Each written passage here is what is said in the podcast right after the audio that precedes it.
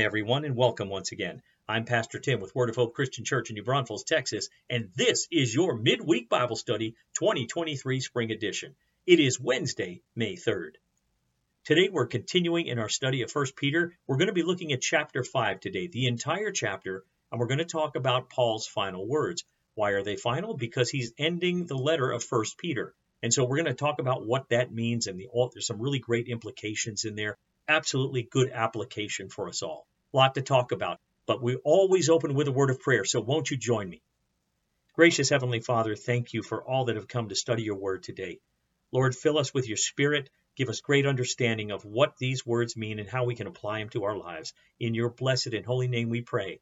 And everyone said, Amen and amen. All right, open up your Bible or Bible app to 1 Peter chapter 5. That's 1 Peter chapter 5. We're going to be looking at 14 verses there, verses 1 to 14.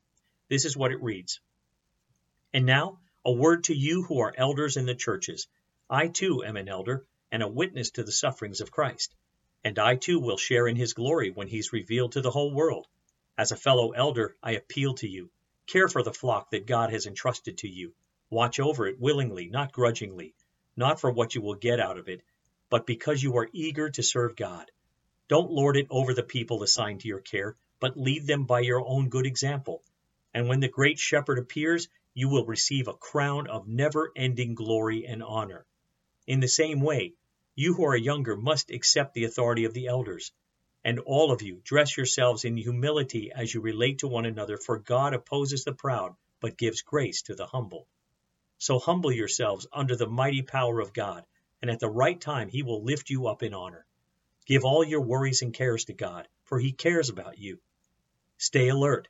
Watch out for your great enemy, the devil. He prowls around like a roaring lion looking for someone to devour. Stand firm against him and be strong in your faith. Remember that your family of believers all over the world is going through the same kind of suffering you are. In His kindness, God called you to share in His eternal glory by means of Jesus Christ. So after you have suffered a little while, he will restore, support, and strengthen you, and he will place you on a firm foundation. All power to him forever. Amen. I have written and sent this short letter to you with the help of Silas, whom I commend to you as a faithful brother. My purpose in writing is to encourage you and assure you that what you are experiencing is truly part of God's grace for you. Stand firm in this grace. Your sister church here in Babylon sends you greetings, and so does my son Mark. Greet each other with a kiss of love. Peace be with you all who are in Christ. Now, folks, as we begin looking at this passage of Scripture today, the first 11 verses here are Peter directing his words to elders of the church and to young men. With that in mind, let's go. Here we go. Verse 1. And now a word to you who are elders in the churches. I too am an elder and a witness to the sufferings of Christ. And I too will share in his glory when he is revealed to the whole world. As a fellow elder, I appeal to you. Here's our first question Who is the group of people that Peter is directing his thoughts toward in this verse? What is their role, and how does he identify with them? The group of people that Peter is directing his thoughts towards are the elders of the churches throughout Asia Minor. The term rendered elder means older. In the early church, senior members of the congregation were considered prime candidates for leadership. Of course, younger believers who were mature in the faith and whom God had gifted with leadership abilities could serve as elders too. Regardless of their age, church elders were to take their responsibility very seriously. Peter had previously mentioned that he was an apostle of Jesus Christ. In this verse, however, he stressed his shared eldership with the leaders in the Asia Minor churches. Instead of giving them orders, Peter appealed to them as a fellow servant. The term appeal literally means a calling to one side. So in other words, one person is called alongside another to encourage and or to exhort. In calling himself a fellow elder, Peter sought to encourage the overseers of the Asia Minor churches to remain faithful to their leadership duties. They undoubtedly valued his advice as they shouldered heavy responsibilities during a difficult time. The apostle could urge his friends to remain faithful to their calling because he had seen the various trials and sufferings that Christ had endured while here on earth. For instance, Peter had witnessed Jesus' agony in Gethsemane before the cross. Christ's sufferings won for him great victory, which will be revealed to all at his second coming. in addition to having witnessed Christ's sufferings, Peter fully expected to share in his glory when he was revealed at his second coming. Here's a question for thought. How does the knowledge that you will one day share in Christ's glory encourage you to remain faithful to the Lord? Next up, verses 2 and 3. Care for the flock that God has entrusted to you. Watch over it willingly, not grudgingly, not for what you will get out of it, but because you are eager to serve God. Don't lord it over the people assigned to your care, but lead them by your own good example. All right, here's our question. Who is the flock the elders are to care for, and what three possible problems might they face, and how should they respond? The flock is the believers in the church. This command echoes Jesus' words to Peter himself in John 21:16 when Jesus said, "Take care of my sheep." The same Greek word is used in both places, meaning to shepherd, to tend, or to take care of, to pastor. Elders were to be like shepherds who lead, guide, and protect the sheep under their care. Believers would need good leaders as they faced persecution. Now, here are three possible problems that elders might face and how they should respond. Take a look right away at verse 2. First, wrong motivation. It says, watch over it willingly, not grudgingly. Elders should serve out of love for God. Peter called upon them to make God's will their own, eagerly seeking to please God in it. Pastors and elders should serve willingly in churches today. Too often, a slate of elders becomes hard to fill because people are just unwilling to serve. The next possible problem that elders might face is wrong goals. Do you see that in verse 2? Not for what you will get out of it, but because you are eager to serve God. In many of the churches, elders were paid for their services. However, the money alone probably didn't make the elder rich. This temptation to be greedy probably arose because of the church's finances, in other words, the money collected for the poor, etc., usually were entrusted to the elder or overseer. The opportunity to abuse the trust was very, very real. Both Peter and Paul explained that elders were to be paid adequately and were to be trustworthy with money. You can read more at 1 Timothy 3, verse 8, 1 Timothy 5, 17 and 18, and Titus 1, verse 7 and verse 11. Today, pastors receive pay for serving, but pastors can fall prey to the greedy desire of money. Not having money can lead to as much preoccupation with funds as having a lot of money. And the last possible problem that elders might face is wrong methods. Look at verse 3. Don't lord it over the people assigned to your care, but lead them by your own good example. Elders are to lead by example, not by force. The phrase lording it over means forcefully domineering or subduing. Elders also must fight the temptation to abuse their authority and hurt the church under their care. The formula that Jesus used was always that those who led were to be the best servants. The leaders were to be examples of humility and servanthood. Leaders must not bully or steamroll people. All right, next up is verse 4. It reads, and when the great shepherd appears, you will receive a crown of never ending glory and honor. Here's our question. Peter concludes his instructions to the leaders of the local churches, the elders, with a very simple statement You will be rewarded. What does he mean? Peter means that Jesus is the chief shepherd. Elders in the local church serve Christ by serving Christ's sheep, the men and women and children that he loves so dearly. So when Christ the chief shepherd appears in his glory at the end of all things, he will bring rewards. For the elders there will be the unfading crown of glory. We're not sure exactly what this means other than the fact that Jesus will share his glory with those who served as elders of his flock, and they will carry that glory with them forever. Peter likely has in mind the leafy crowns awarded to champion athletes during this era. The physical glory of that crown would fade as the leaves shriveled and died. In contrast, the glory Christ shares with those who shepherd his flock will be everlasting.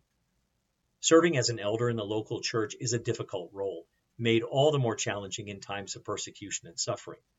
Peter's instructions prove that it's easy to do the task badly by serving reluctantly or for personal gain or in a domineering and controlling way. But for those elders who served according to God's design as willing, eager examples of how to follow Christ, the reward will be significant. All right, verse 5 says, In the same way, you who are younger must accept the authority of the elders. And all of you dress yourselves in humility as you relate to one another, for God opposes the proud, but gives grace to the humble. Here's the question In the previous few verses, Peter gave specific instructions to those occupying the office of elder in the church regarding how they should lead. Now he addresses those who are younger, spiritually speaking, and not serving as an elder. Who does Peter say they should be subject to, and how are they to act? Peter is saying these young men should accept the authority of the elders, meaning to submit to their decisions and to treat them with respect, unless, of course, they're leading you into sin. Finally, all believers had a responsibility in the congregation. They should serve each other in humility. Humility means being able to put others' needs and desires ahead of one's own. Young people should follow the leadership of the older people, especially those who have been put in authority over them as elders. The elders, in turn, should lead by example. All should actively serve one another. No doubt Peter remembered how Christ serves his disciples with humility as he washed their feet. Next, Peter quotes from Proverbs 3:34 to make his point. The verse reads, "God opposes the proud but gives grace to the humble." Not only does pride keep people from listening to or following God, it can also keep older people from trying to understand young people and young people from listening to those who are older. Next up, verse 6, it says, So humble yourselves under the mighty power of God, and at the right time he will lift you up in honor. What does Peter mean that we should humble ourselves under the mighty hand of God? And if we do, then what will be the result? When believers humble themselves to the hand of God, they're actually submitting to his care and protection. They must humble themselves even in the face of persecution because God would honor them. And when the proper time comes, he will exalt us either here or in the life to come, or both to some extent. Our willingness to serve, to make ourselves nothing, isn't a declaration that we are in fact insignificant. Our humility and service is a declaration that our mighty God can be trusted to give us all the glory and recognition that we long for when the time is right. Next up, verse 7, it says, Give all your worries and cares to God, for he cares about you. This verse explains what it means for believers to humble themselves. Here's the question What is Peter saying here in verse 7? Peter is saying that all the believers who continue to carry their worries, anxieties, stresses, and daily struggles by themselves show that they have not trusted God fully. It takes humility, however, to turn everything literally over to God and trust that He cares. God is not indifferent. He knows what you're doing, He knows what's happening in your lives. Sometimes we think that struggles caused by our own sin and foolishness are not God's concern. But when we turn to God in repentance, He will bear the weight even of those struggles. To let God have your anxiety calls for action, not passivity. Don't submit to circumstances, but to the Lord who controls the circumstances. Peter wanted the believers facing persecution and suffering to remember to give their troubles to God and that He cares. Verse 8 is next. It says, Stay alert. Watch out for your great enemy, the devil. He prowls around like a roaring lion looking for someone to devour. Here's the question How should believers live believing in a real devil? A spiritual enemy with an agenda to bring harm to Christians. Peter's answer begins this verse Be sober minded, be alert. It's the third time in this letter Peter has urged his readers to be clear minded. Check out 1 Peter chapter 1 verse 13 and chapter 4 verse 7. It matters that we're paying attention with serious minds to what's going on in our lives and in the world around us. Peter writes that there is danger beyond the physical persecution some of his readers were facing. There's a deep agenda far beyond that of the powerful men who might inflict the persecution. The devil, not the men or women who might harm us, is the real enemy of a Christian believer. Our enemy, the devil, desires to devour us, to cause real and lasting harm to us. The Greek word here is katapein. It literally means to swallow or to drown. Peter has made it clear that our place in eternity with the Father is secure. The devil can't take that from us, but he does seek to damage our faith.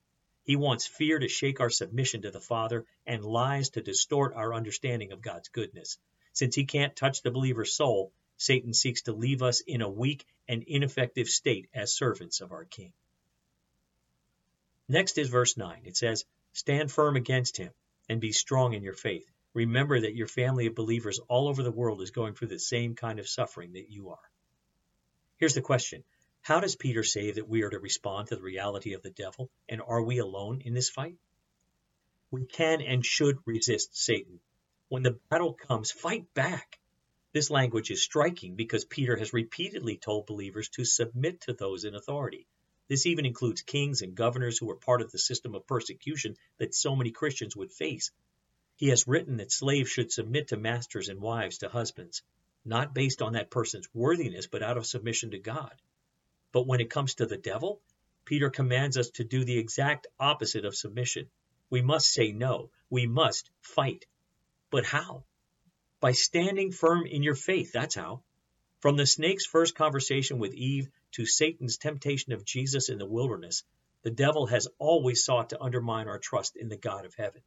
His goal is to weaken our dependence on the Father who loves us and is strong to meet our needs. Satan may make use of persecution to accomplish this, Peter writes that many in the world at the time were facing the same kind of suffering. Many continue to do so. The devil may attack our faith in ways as well, but strategy for fighting back stays the same. Trust God more and increase your reliance on Him. Say no to the devil and yes to the Father. And no, we are not alone in this fight. Other Christians scattered all over the world are suffering for the faith. This fact should give them strength and it should give us strength as well. All of this, of course, was and is under God's control and is accomplishing his purposes. Next up, verses 10 and 11. They say, In his kindness, God called you to share in his eternal glory by means of Jesus Christ. So after you have suffered a little while, he will restore, support, and strengthen you, and he will place you on a firm foundation. All power to him forever. Amen. What is the perspective Peter's giving his readers in this verse, and why is that important? After a time of suffering, what does Peter say God will do for the believers?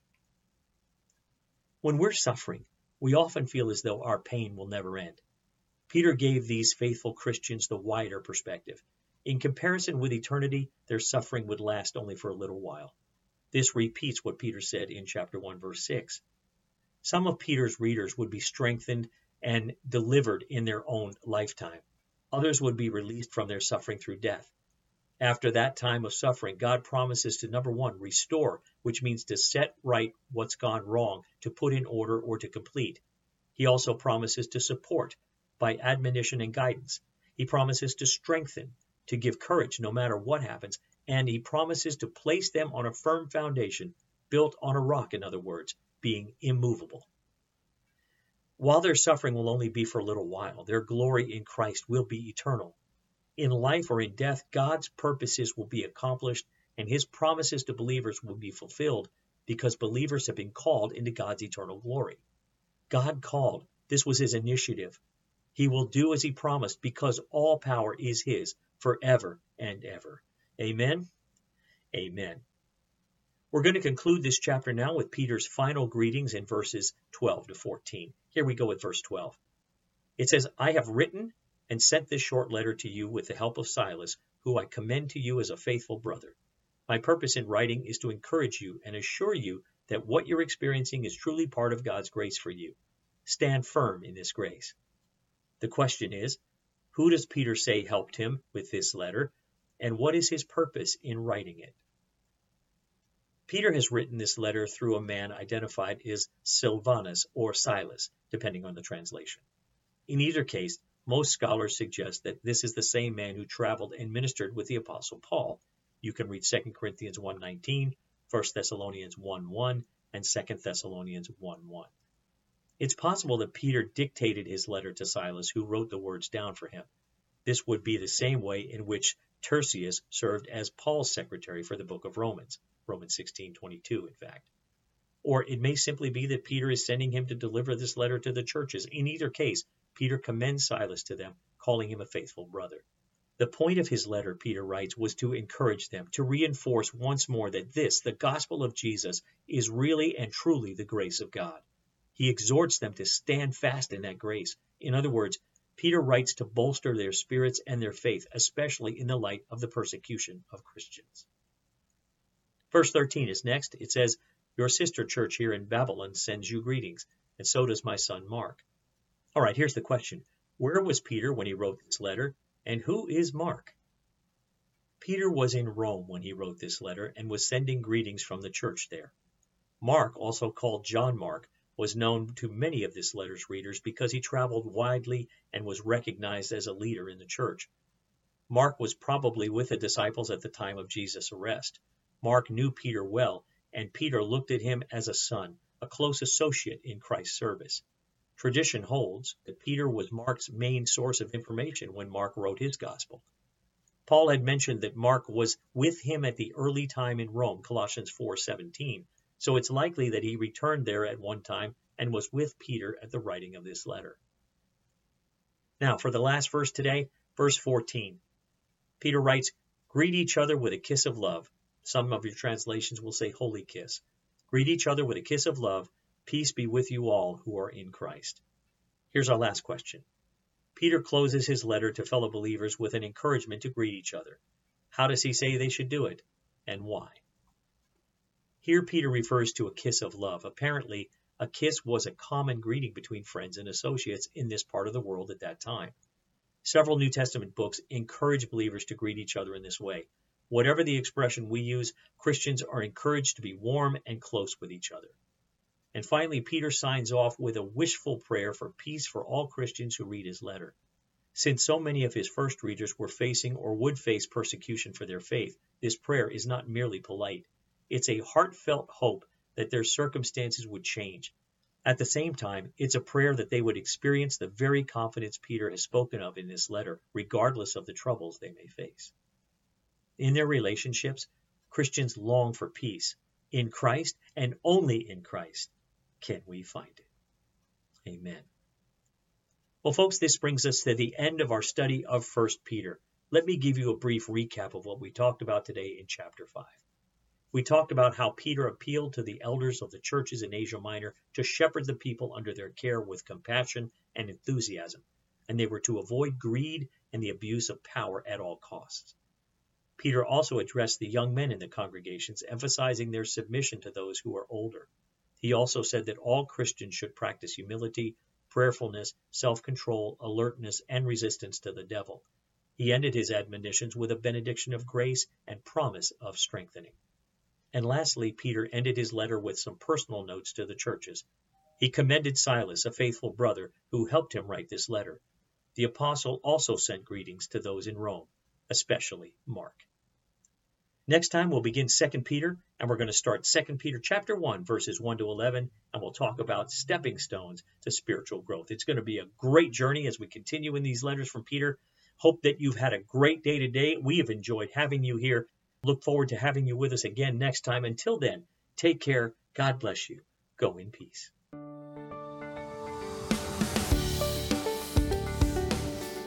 Thanks for listening. Join us again next time for another encouraging message from God's Word. To find out more about our ministry, look us up on the web at www.whccnb.org. Word of Hope Christian Church. Real people, a real God, real hope.